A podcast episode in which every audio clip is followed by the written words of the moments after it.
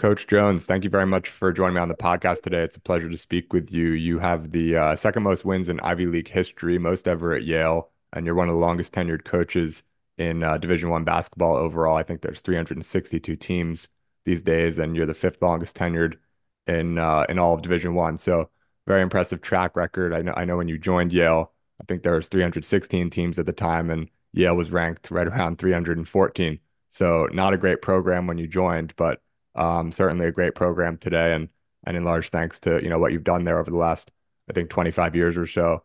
Um, so before we dive into you know some of the stuff you're doing today and, what you've done over the years coaching Yale basketball, um, I think it'd be interesting to start with a little bit of your early days of coaching when you first got into it. I understand uh, you know after you graduated, uh, you played basketball at Albany and you went and graduated and started selling computers for a few years and and you know you were doing quite well there and from a business perspective making good money and everything like that but decided uh, you wanted to go and and coach the JV team and um, ultimately ended up becoming head coach. So maybe you could talk about those early days and what exactly sort of got you snake bit with uh, coaching basketball. Well Jake really good to be on with you here. Um, yeah um, so I was working for a computer company and as you said made good money but I was bored and I got got to the point where I didn't think I was doing anything for anybody but myself.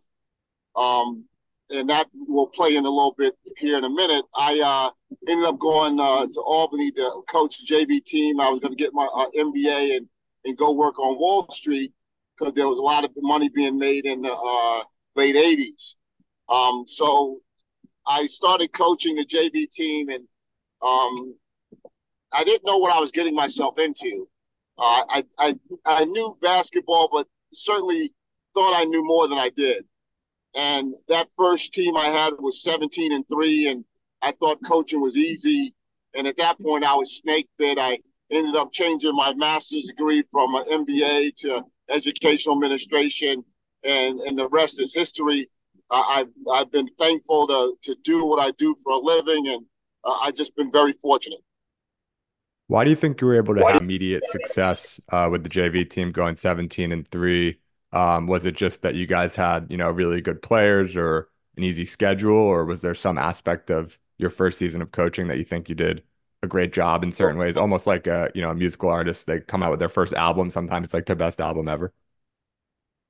Yeah, I was just lucky. I ran into a, a kid by the name of Jason Graver who was on the team, and then, like I said, I thought coaching was easy and it's easy when your players are better than everybody else. So that that was the case early on, uh, but at the same time, it was just the winning. It's the interaction with the young men that you coach. It's those kind of interpersonal communications that really has driven me over my time at Yale and my, my time in coaching that makes all the difference for me as a person. Right. So, what was the story from there? I know first season, I think you decided you know, I want to go and and go full time at this. And uh, I think you had your ambition at like being the head coach of a D1 team by the time you were 35 and ended up getting there a bit before then. Um, what was like the path like for you from going from this first season coaching uh, JV to ultimately becoming a head coach at Yale? Well, I was trying to become a head coach by the time I was 40. I believe I started coaching head coach when I was 35. So yeah, I got there a little early than expected. And you know, after that first year, like I said, I was snake bitten, and this this was just like you know all, all feet in, and I just started digesting what I was doing. Uh, that first year, uh, Doc Sauers, the head coach at the time, asked me to go to a clinic in uh, in Rochester with him from Albany, and you know, I really wasn't too keen on doing it. I had to drive him in a car, and you know, both ways there, and basically a chauffeur. Um, and then I got to the clinic, and and Beilein was talking and and I couldn't stop writing notes. You know, there were so many things that he was talking about that I didn't know because my my my basketball experience as a coach was somewhat fractured and and small, and and so I ended up really enjoying that and started putting together a, a binder of all the plays and stuff that I saw that I liked, and just became more of a student of the game. And I, you know, I had an opportunity to work for Albany for five years, and then the assistant job came up at Yale and I was fortunate enough to receive it, to get it. Um, from Yale, I went to Ohio University for two years, and now I've been back at Yale for 25. Yeah, it's a great story. Um, I wonder, you know, I, I wrote in my initial outreach to you, you know, I the context here, like I've had this podcast for a long time. Most of my background is in technology and entrepreneurship and investing. Um, but I called the local high school and uh, you know, I wanted to see if I could kind of help out around the the team a little bit. I had a guy when I played in high school who would, you know, he wasn't there for every game or every practice, but he'd just kind of help out. And I was like, you know, I'd like to just sort of help out the kids. I like mentoring younger people, whether it's in career or basketball or whatever it might be. Um, used to be career, now it's you know become basketball a little bit more.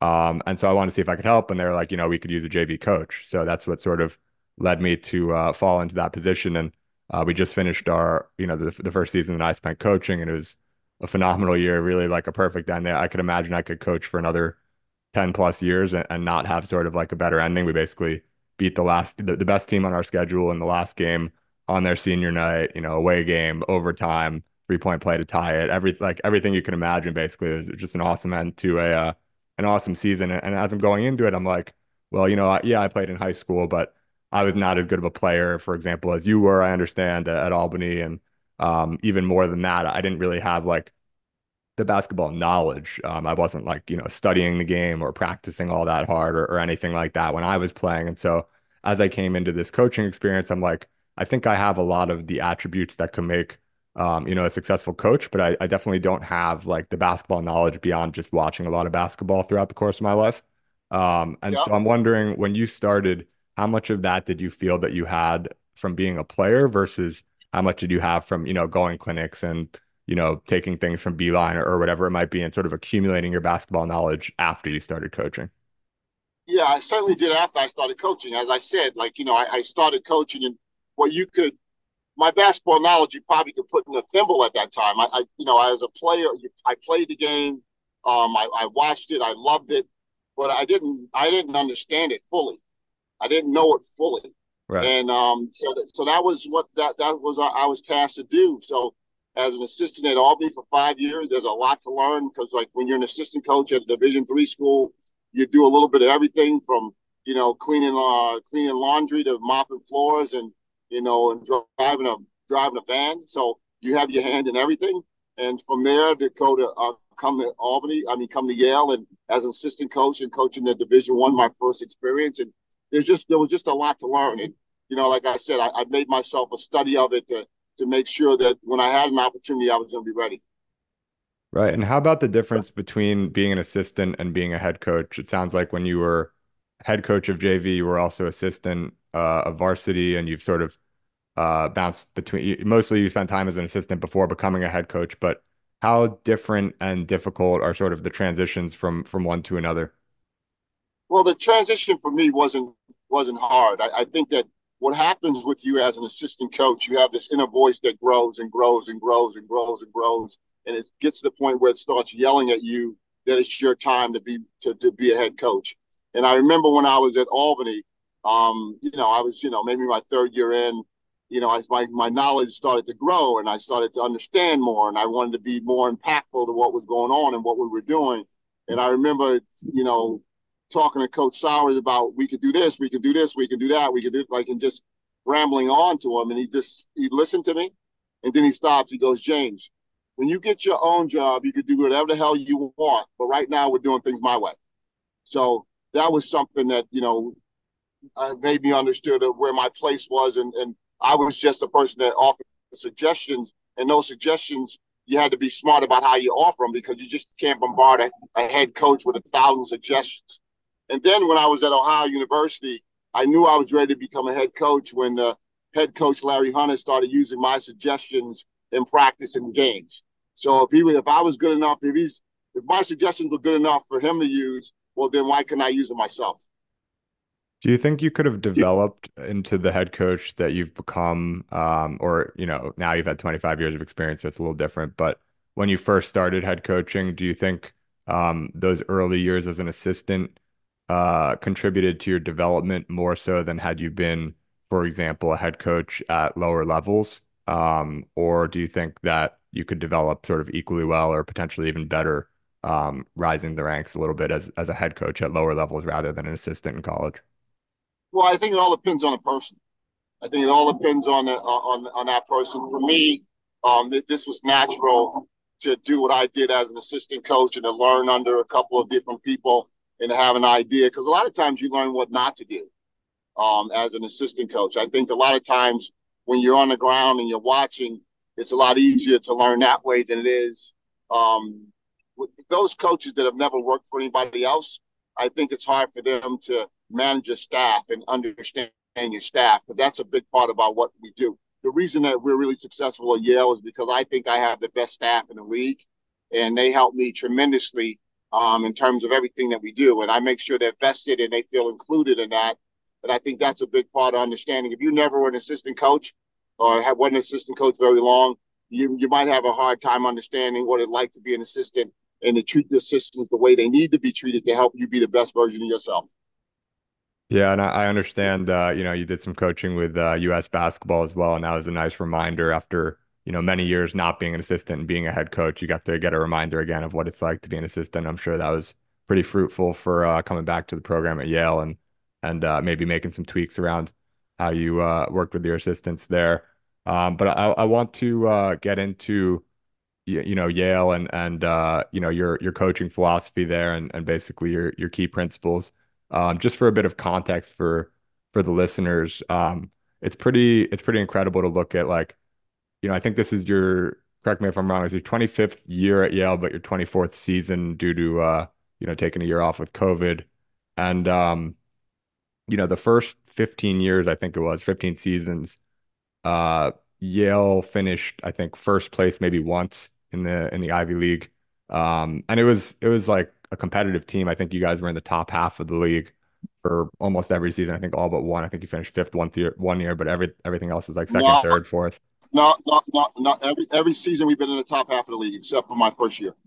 Okay, yeah. So that was that was maybe the fifth place finish was the first year. So it's been you guys were a top half of the Ivy League for your entire you know first fifteen years coaching, but um, but you know couldn't quite get over the hump to like be first. You you got there once, um, I think, and then since then it's been like a total you know, it's a totally different story. The last eight seasons, um, you've won the Ivy League more often than not. I think five times first or tied for first, um, maybe one second, a couple times third. Uh, you've won the conference tournament a couple times, NCAA tournament appearances a few times, including the big win over Baylor, uh, fifth seed in 2016. So like this has become like a super legitimate program in the last eight seasons. And not that it, you know, wasn't good for the the 15 before that. Like we said, it was top half of the league every year. But um, was there something like sort of specific that that clicked um in these last, you know, basically you can cut your uh your coaching career at Yale into uh, you know, thirds. So the first two thirds and then the, the most recent third. And the most recent third has been wildly successful. Is there something that happened or just the accumulation of, of little things that kind of uh, you know, turned the corner for the program? Well, first, like we, we've been first and second the last uh, eight years, except for one year we finished third.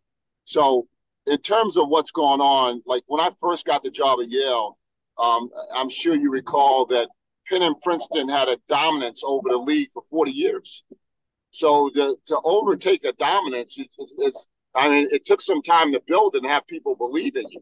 You know, we won a championship in our third year, but it was on piss and vinegar and you know we were nowhere near as talented as those, those other teams were that um, that year. So it's one of those. It's really difficult to to win a championship if your team isn't as talented as your opponents, and we we were not as talented as our opponents, top to bottom. So um, that growth over time that it took to build and have student athletes believe in what we were doing at Yale, uh, that that's what took time, and that's what's changed. Um, the other part about it is that you know you talk about our philosophy in terms of what we're doing. I think that's been a big part of it as well. What we've done is is that we've cultivated who we are. Um, we have a program now in a culture, and that culture is based on um, defending, rebounding, sh- and sharing. And we feel if you do those three things at a high level, you're going to be have a chance to be really successful. So I, I think that if you would have asked my uh, t- my first 15 years, asked the players on my team what Yale basketball was, you might come up with 15 different answers if you ask 15 different kids. But now, if you ask any kid in the last 10 years or so what Yale basketball is based on, or what or what who we are, they'll tell you we're going to rebound, defend, and, sh- and share the ball. So I think that's been a big part of it too. Yeah, so let me ask you, um, for those first 15 years, are you getting different answers because it changed from year to year what your, you know, two or three or four main focuses were, like what Yale basketball was? Or was it because you didn't as explicitly have a two or three th or four things at all We and you just had a bunch of things? we didn't explicitly not like we had a bunch of things. We, it, it just we we probably we changed a little bit year to year in terms of what we emphasized and and who we were um, because it had to change in terms of the players that we had. I mean, you know, Right. like you can say you want to rebound, defend, and share, but if you don't have the players that can do that, well, that's kind of hard to have that uh, concepts for your team. So it took a while to, to have that growth and understanding, but I do I don't think we were as clear cut.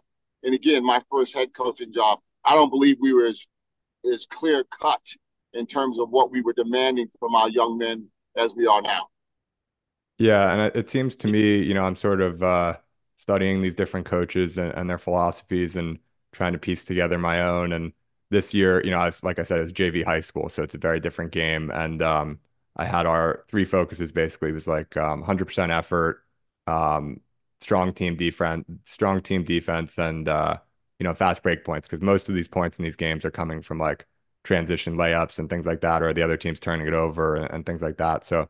Um, those were like sort of the three focuses. Yours being rebounding, defending, sharing the ball. Obviously, it's a different game, like I said. But how did you arrive at at those three things? Because like obviously they're fundamental. Defense, super fundamental. Rebounding, super fundamental. Sharing the ball, maybe the least obvious of of the three. Um, how did you sort of come to those um, as like the three tenets? Well, I, I think that like when you're trying to base your team and build it, you know, you, you start with defense. For me, that's my that's my thought. I was always a heavily defensive minded coach. Um, to the point where we've had practices to start the year where we wouldn't even take a shot because I was trying to emphasize how important defense was. Um, you know, being able to stop people. So that's where it started with the defense.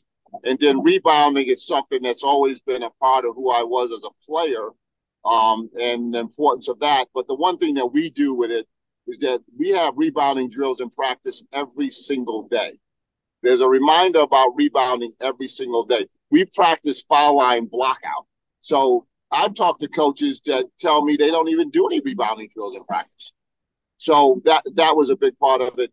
And the sharing, as you said, the least obvious of the three, it's the most important because it's hard to have young men on your team feel vested if they don't feel like they're a part of the offense. And uh, we had a young man in our program that was the blackest black hole uh, out of anybody that's ever played college basketball. Name is Greg Mangano, and Greg led the league in scoring, rebounding, and block shots. And if his head wasn't made out of bricks, he'd be he'd, just, he'd be just retiring from the NBA right now. Um, but he had a long career playing overseas. Uh, in any event, uh, I had him in my office one day, and uh, because he wouldn't pass the ball to anybody, he had 17 assists his senior. No, sorry, 14 assists his senior year. Um, so that's like his entire senior year, he had 14 assists. And I brought him in my office. I set him down. I showed him video of him getting triple team in the post and trying to score and turn the ball over. And I thought it would be easy for him to understand the importance of passing the ball. But he looked at me, looked at the video, looked at me, looked at the video, and said, Coach, I think we're better off with me shooting than passing to either one of those two guys in the wide open. So at this point, I knew I, I had to change because it was I had a, it wasn't Greg Mangano problem. It was a James Jones problem because our offense was geared to get him the ball. But I thought that he would be understand the importance of finding somebody if he was double teams and and for whatever reason he could not understand that concept. Right. So uh, I'd like to sort of plug into each of those things. They're all very interesting. Uh, the first being teaching defense, always being a defensive minded coach.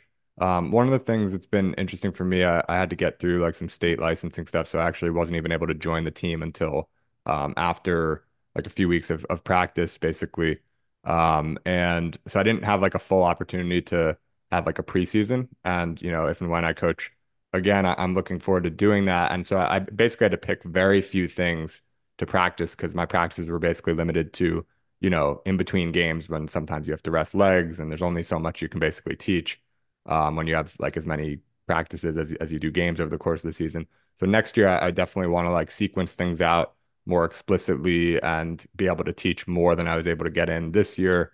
Um, how do you think about sequencing the things that you introduce to your team from, you know, day one of practice onward? Um, and particularly maybe it might be easier to sort of explain that and and go through that with just a defensive only sort of approach. How do you sort of stage teaching defense over the course of a season and training defense? Well, we, we start off by one on one. Then we get to two on two, three on three, four on five, and we build it up to five on five. It's a slow build in terms of what we're doing, creating concepts. We start with a lot of closeouts um, because that's a huge part about what we do because we're a gap oriented team. So we're going to help out in the gaps, which is going to cause uh, closeouts. And if your closeouts are bad, that's going to lead to easy offense from other teams. They get you in scramble mode. They want to bend and break you. So we want to make sure that our defense doesn't bend and we stay strong and we help each other out and we also help the helper. So we start off with one-on-one drills, like I said, two on two, three on three, and we build up to our shell, four on four, and we do five on five shell. So that's the progression of it. And then as you get into the season, we started, uh, you know, obviously we have our concepts and our philosophies on how we're playing defensively. As I said, gaps, gap help, and help them recover. But then we start um, going over the scouts for each teams in terms of what they do and how they play, and making sure that we're able to take away either what they do a lot or what may give us problems. Right. Um, I, I grew up a big Syracuse basketball fan, so obviously like a, a fan of the two three zone. And, and, when I got to this high school team this year, that's what they, they they had run some man, but they had also run some zone. And I just decided based on the simplicity of it, um, to to stick with the zone. So we ran the zone the entire season. Have you ever been intrigued or interested by the zone? Whether it's you know obviously you haven't converted to it, uh, you know, full time, but using it in in certain moments or against certain teams for certain reasons. No, I have no belief in zone at all. Um, why why is that? Like, well, number one, let's start off with younger kids. I don't think we should ever teach young kids to play a zone. They don't learn any concepts of playing a man because the game's going to break down to man to man. Um, and unless unless you can guard man to man, it's going to be very very difficult to be successful. So for me, as a unless you are a Syracuse zone where that's what you do 99% of the time, then all you're doing with your zone is you're rolling the dice and hoping another team misses. You're hoping that you're trying to change up tempo sometimes. Um, that we may use. I mean, I don't. I don't know if we played a zone possession more than two or three zone possessions all year. Uh, it's just not something I, I feel comfortable with in terms of uh, holding guys accountable. It's hard to hold kids accountable when you're playing a zone because there's always somebody else they can point to as well. Coach, I thought he was going to. No, no, no. In a man to man, you, can point things out in terms of what you're going to do a, a, great deal easier for me. And that's yeah. just who I am. Yeah. That's how I was brought up. So it's not, it's not something I believe in. I don't. I, I think it's hard to be successful if you're playing a zone. I think that you can schematic and, and beat some teams, but I think it's hard to win championships playing zone. Yeah, makes sense. Um, and then moving over to rebounding, um, you mentioned you do a lot of drills, including like you know boxing out on free throws and, and things like that. What are some of your uh, favorite rebounding drills that you think are most effective? Well, like we start the year off doing what was called animal ball back when I was a, a player, where you have um, three teams and you set them up around three, uh, one team along the foul line, one team on one lane line, the other team around another lane line. So let's go blue, white, and gray. So one player from each team is in, in and they got to get a, a rebound and they got to get a score while two guys are trying to defend him. Once he scores, the drill doesn't. One guy scores, the drill doesn't stop. Someone from his team bounces in to try to uh, to score as well, and you keep doing that to every one of your players on your team scores. So the guys around the around the lane line and the foul line, if the ball is coming out, they just tip it back in. It's sort of like a cage match of guys fighting for the ball. So that that's that's one thing that we do that I like in terms of teaching toughness. Because if you're not tough, it's hard to be successful in that drill. Yeah. And then then we do a, a drill like it's three on three. You have three guys around the perimeter. There's a coach, and he's gonna pass it to one of the guys on the perimeter. You have three guys in the lane, and they're they're, they're numbered one, two, and three. The coach is gonna call one of the numbers. So say he calls two and passes the ball to one of the wings. The, whoever's two has got to get out to that wing and contest the shot. The other two guys have got to talk and communicate who's going to block out the other two guys. And the defense has got to get three defensive rebounds in a row to get out. If the offense gets the ball, they just continue to play offense. If they score, they get another rebound, they keep scoring. It, it doesn't stop until the defense gets a rebound, but it only counts as one if you get the first miss. If you get the second or third miss, you're just playing and you start back at zero. Right. So a lot of uh, you know, toughness and, and conditioning in these rebounding drills as well, not strictly like focused on just, you know, rebounding or or uh, you know, uh the particulars of how to best secure rebounds, but really live action and three on three and stuff like that. So let me tell you something. If you're in that drill and you got to get three to get out, and you get two four times and you don't get it, you know how desperate you become and how much you want, like how important a rebound becomes to you. And that, that's the that's the concept that we're trying to get off to our kids on everyone. We want everybody, we want every kid to think that it's the fourth time around and you're trying to get out of re trying to get a rebound and you're tired and you're beat up. And that's how important it is for you to get this rebound. We'd like to, our kids to think of every rebound that way. Yeah, it sounds like a great drill. Are there others, um, you know, expanding rather than narrowing to just rebounding? Are there other drills that you feel are just like you need a, a go-to a, drill or two? There's a ton of them that we do. Like I said, we do a, different one every day. We do dummy rebounding where we just practice swing, swing and spin. Um, we do the ball in the air and uh, off the ground, and you got to jump up and grab it with two hands. We do back to back where we just have guys a line up along along the, uh, the middle of court, and they get back to back, and they they they're trying to uh, get position, and low man wins, and who gets more space, and so yeah, there are a ton of drills that we do.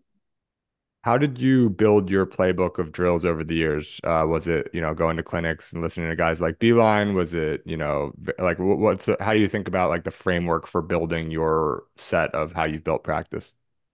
I think the great thing about coaches that we all steal from each other, and there's there's a number of different places where you can find drills. And like, you know, I'll go to a high school practice and I'll get a drill from a high school practice. I'll watch a video and I'll get a drill from a video that just comes like now, like, you know, I get all these videos set and, and like, I don't watch them all, but you know, you watch, you know, uh, videos of other coaches and you find things out. So it's just, a, a, a, and you just find what you think you like. And I think that's what it is. I just, I found things that I like over the years from a number of different sources, not just one, just a number of different sources to help me become a better coach. And now, 25 years in, you know, there's not much that I add new, but every now and again, like my assistant coach may come up with something, or I may see something that I'm someplace and, oh, yeah, I'd like to add that. I, that's a nice morsel that I'd mm. like to add. And I was actually talking to my team, the other, my staff the other day, and I, I'm probably, I've probably forgotten half the drills I've done you know, over the over the course of 25 years. Right. So another thing you mentioned was, uh, you know, keeping players vested. It, it helps to share the ball, uh, make everyone feel like a part of the game. Another challenge is, you know, not just for the guys who are in there making sure everyone touches the ball, but um, for the guys who you just can't play that many minutes, um, you know, passing the minutes around uh, as a coach.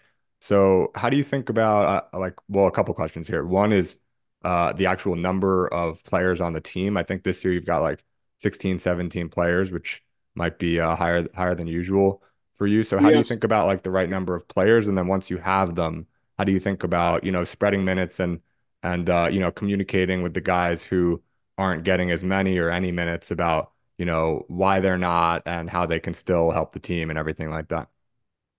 Well, we have 16 players on our roster, mainly due to COVID. We have a, a, junior class of six guys because we had two guys take gap year. So, in any event, that's the, that's why we have the number that we have.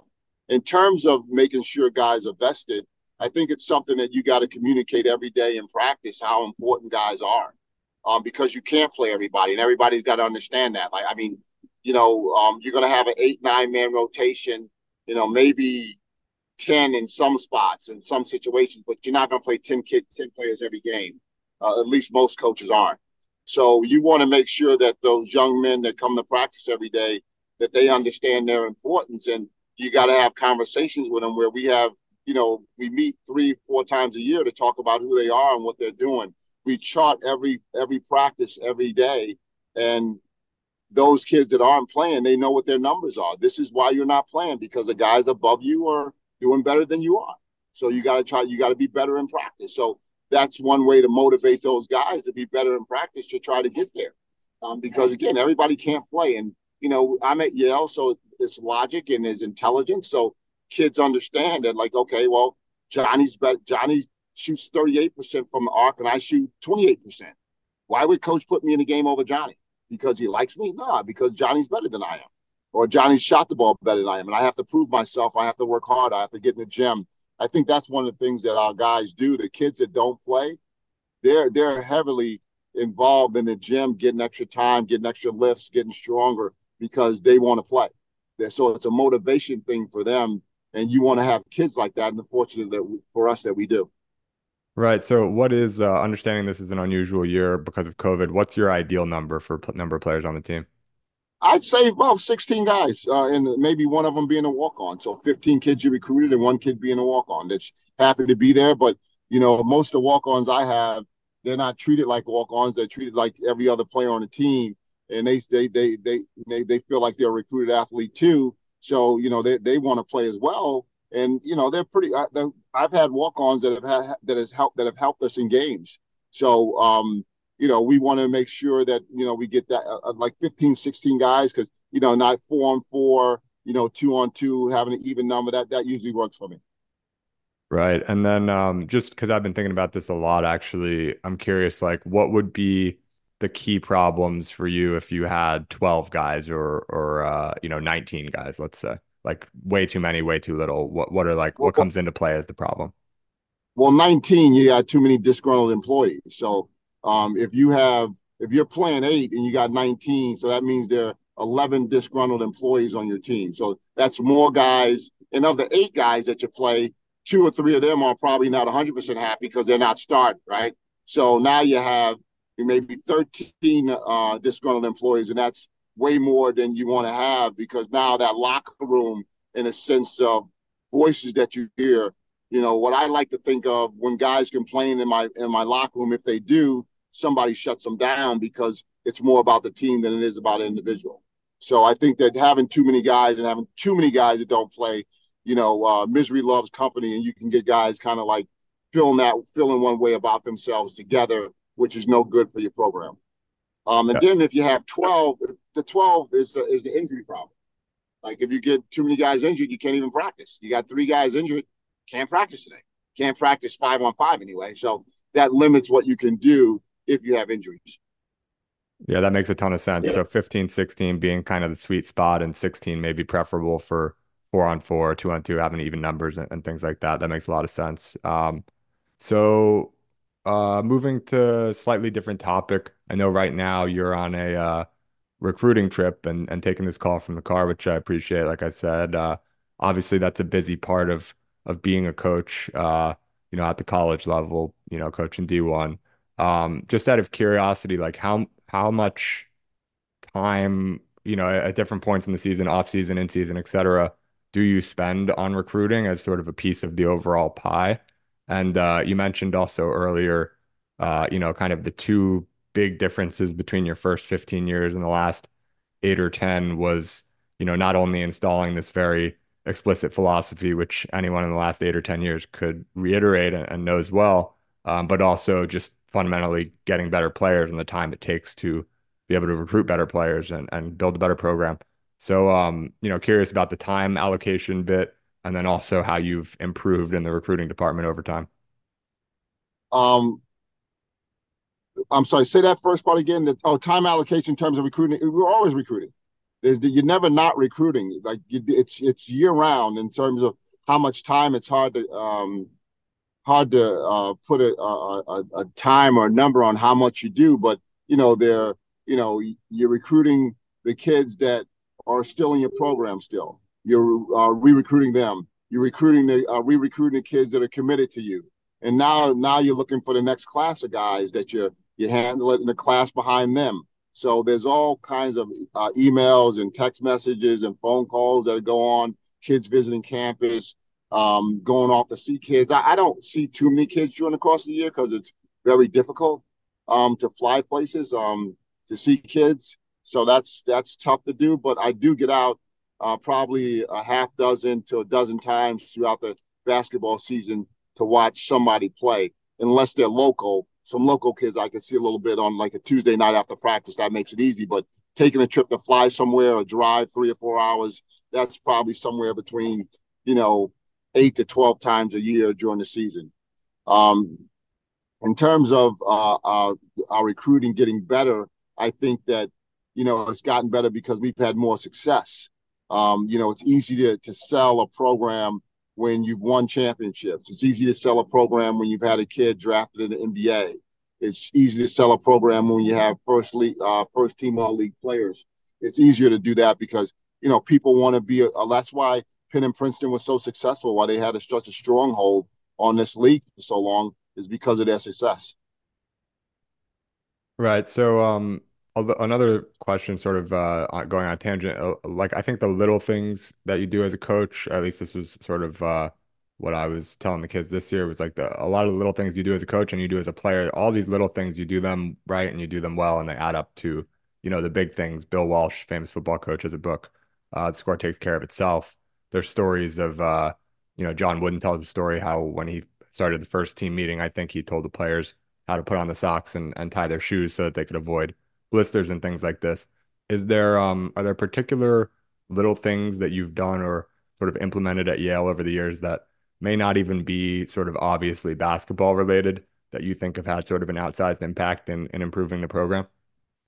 Well, um, I do something every day. Um, I'm not sure when I came up with this. You know, I have a word of the day, and uh, it's something that you know goes on, and something I think our team needs. So I talk about it, and um, you know, I, I, have it on a on a on a, a, practice plan, and the guys have got to read it. And when we have a drink break at practice, I ask the one kid the word of the day. If he doesn't know, we do push-ups, um, and then he, he he says the word and gives a definition, and then I kind of get on a soapbox and talk about something I think our team needs, like um, you know, if we're, um, you know, if I have guys that are frustrated, the word of the day may be frust- frustration and explain that and explain why it's harmful for our team. I think that gives me a way of being able to get inside and to be able to talk to our guys about something that is about basketball, but not directly about basketball. What do you think might be some of your most frequently reoccurring words over the years? Oh, I, I that's hard for me to say. I, I mean, you know, I, I think that the the thing that we do most often is to just to let the kids know that we love and care for them and that they always have somebody that that has their back. I think that's what's the main thing that's important. Kids don't care what you know until they know you care. So, um, you know, I think that's the message that I've tried to send over the course of my time here. Right. So, uh, one more question, and then I, I want to get into uh, just a little bit on actually this season, very exciting season. But one more question, sort of more generally on coaching. Um, what's your when, when you get into the game and you're like the game is ongoing um what's your style during the game as a coach what are you focused on what do you have the assistants focused on because you don't really want to focus on that bring me like into a game situation as as the coach what do you think you do um you know differently than than other coaches I, I have no idea what other coaches do or what other coaches go through their mind. I, I know with me, uh, I'm looking at, you know, obviously both sides of the ball in terms of how they're guarding what we do. And then are we sticking to our game plan of how we're trying to guard them? Those are the two areas in which I'm paying most attention to. Um, you know, my my assistant coaches may be watching ball screen coverage or matchups um, for, for a given game, who's guarding whom, or where we have an advantage, or who they have an advantage against, and, and, and how we want to take care of that. But those are the things that go through my mind. It's hard to say, you know, what other coaches are thinking about or what what they're concentrating on when they watch a game. No, yeah, that's a that's a great answer. That's what I was looking for. Um, so now turning the page a little bit to uh, focus on this season, talk about this season a little bit. Um, I heard you quoted on another podcast saying this is probably the best team you've ever had, top to bottom.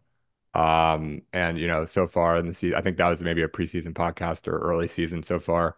Um, you know, your guys' performance has reflected that. Um, doing very well in in the league and and also just against other opponents. Uh, two of your handful of losses have been, you know, one was at Gonzaga, the other was at Kansas. Um, actually, just on that, while I bring that up, I understand scheduling has been sort of an interesting uh, thing that you've developed over the years as well for getting Yale to be able to play against more difficult teams. Um, but it's been challenging, right? Like people don't want to play Yale because it could be like if you get beat, then it's like a bad loss, but there's not a whole lot of upside. So how how do you go about getting like schools like Gonzaga and, and Kansas on the schedule? Well, you get lucky sometimes. Um, like right now, this year, we're having a hard time finding high major games for next year uh, for the reasons you just stated. Um, you know, uh, so you know there, there are relationships that you have with certain guys, and you can call up guys you know and ask them if they can, if you want to play. That you have friends. Like I was trying to get a game with with um, Purdue because I know Painter. We run a uh, basketball committee for the U19 team with USA Basketball, and same thing with uh, Jamie Dixon at TCU. Uh, we have a kid in Dallas trying to get home. It's just been very difficult to try to uh, for, for, people to play us. It's it's it's something that we it's a challenge, you know, and, and I guess it's a good thing because means we're pretty good, but it just makes my life a little bit more difficult than putting the schedule together. Yeah, it makes sense. So, um, anyway, aside from those couple of difficult games this year, you guys, and even in the, I think Kansas game, you were up at halftime, like really, you know, I, think historically, even over the last several years, when you guys get to play these big matchups, uh, you show up, and that's why people probably don't want to play Yale. Um, so so far this season, I guess, what's your, uh, you know, if you could sort of pause for a moment and just sort of like look back on on where you guys are and where where you've gotten to right now, and uh, obviously a good chunk of league games coming up and postseason play. So, um, what do you sort of what's your evaluation at this point of the season, and uh, what do you think you guys need to sort of improve upon or or do better to uh, finish the season the way you want to? Well, I think that um, early on the season uh, we were trying to figure uh, find our way, um, and I think that we've finally gotten to the point where we've gotten to be in a good place in terms of understanding who we are and how we should play. Um, and you know, as I look at my team right now, it, it's similar to what I envisioned at the start of the year. Um, I think that we can be a little cleaner offensively. Teams are kind of throwing junk at us a little bit. Um, you know, matchups, uh, putting a, a four man on our five man, uh, playing a triangle and two, uh, switching all the ball, switching all our screening action. Um, so, you know, um, we need to continue to make sure that offensively we're fluent and uh, when we get a lead, to uh, to stay with the uh, same thing we're doing. We've had times where we've gotten a little careless when we've gotten a lead. So I, I think those are the areas that I, would like to improve. I like what we're doing defensively. Um, we we are we are the best team in the league in our league offensively and defensive in terms of efficiency. So if we can keep that up, we'll have a good chance at winning the conference. Right, and um, I know you guys had I think uh, four starters from last year returning, all of whom average double figures, I believe. So that's always a good sign. And then um, you've got another guy who returned, uh, Danny Wolf, who is the leading scorer this season, and I think he averaged just a couple points last year. So maybe just taking that as a case study, like that seems like from afar, without being, you know, super familiar with with Danny or anything, that seems like an incredibly impressive year of development. Is there something that happened there that you can point to? No, I think it was just Danny's time. I think last year Danny uh, had a learning curve, and he was behind two seniors that were really good.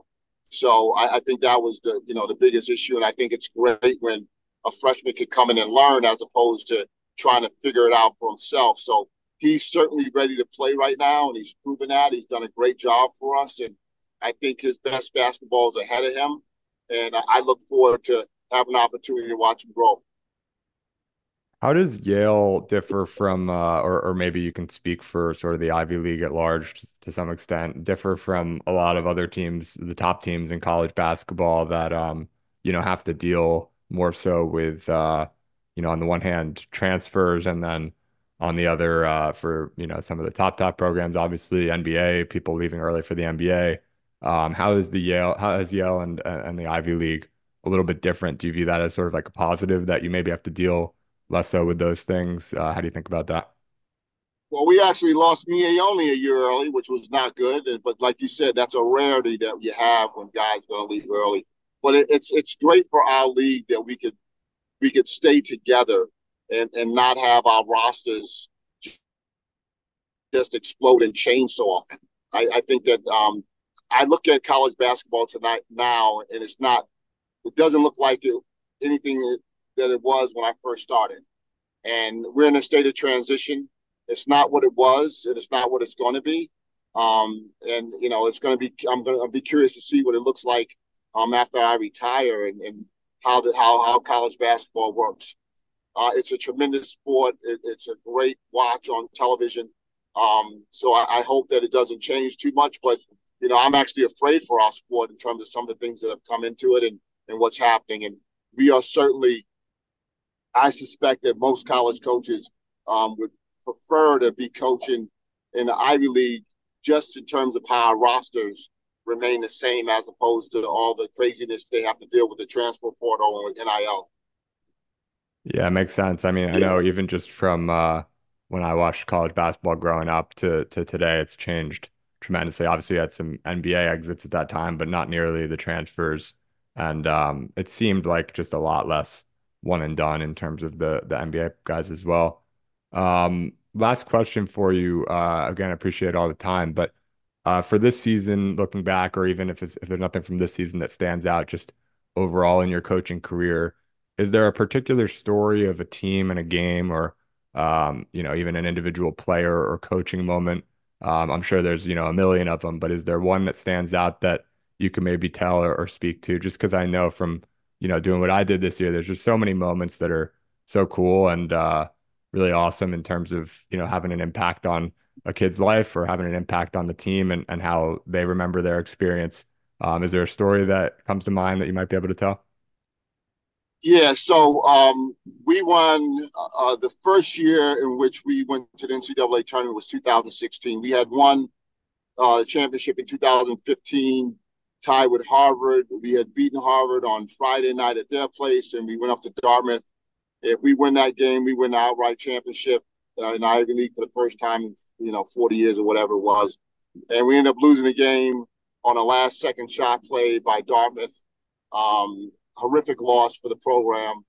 Uh, the next year, we never really talked about it. We built up, and so we go up to Cornell and we beat Cornell, and um, we're 12 and one at the time, and I think we're one game ahead of um, of Princeton, and so maybe tie with Princeton. I'm not sure.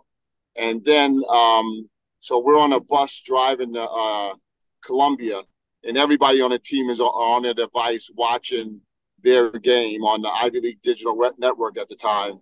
And there was a kid by the name of Steve tapped the ball who blocked a shot. He scored a basket and blocked a shot to seal the win for Harvard. And at that point, we won the Ivy League championship. And there was just unbelievable joy, childhood joy of our players jumping up and screaming and yelling on a bus because they're so happy that they won. It was like, you know, if you watch, you know, uh, 12 year olds win the world, a Little League World Series, that was the feeling that went through the bus. And it was something that, that I'll never forget. And I'm certain the players won't either. Yeah, I, uh, yeah. I was fortunate to experience something like that at, at a, you know, it's, it's a little easier to find those moments, like you said, with the younger kids, maybe. And uh, I was fortunate to have that be sort of the, uh, the end to our season the other day, which is part of what was what made it such a cool experience. So anyway, sounds awesome to be able to recreate that at, at the D1 level. Obviously, these guys are uh, you know, becoming men at that point, and it, it becomes even harder to sort of find that uh childhood joy and a and a real genuine celebration. So um anyway, it's it's been a pleasure talking with you. I really appreciate you coming on and and sharing all these nuggets of wisdom with me. Um, is there anywhere you want to send people to, you know, uh, follow you or, or Yale basketball and uh, you know, keep in touch with with you on, on your journey? Well, yeah, there's a Yale basketball uh, on Instagram. Um, so just just go to Yale basketball on Instagram, Yale Finance, and that's a great way to follow us. Awesome. Well, thank you again, Coach. I really appreciate it. You be good, man. Take care.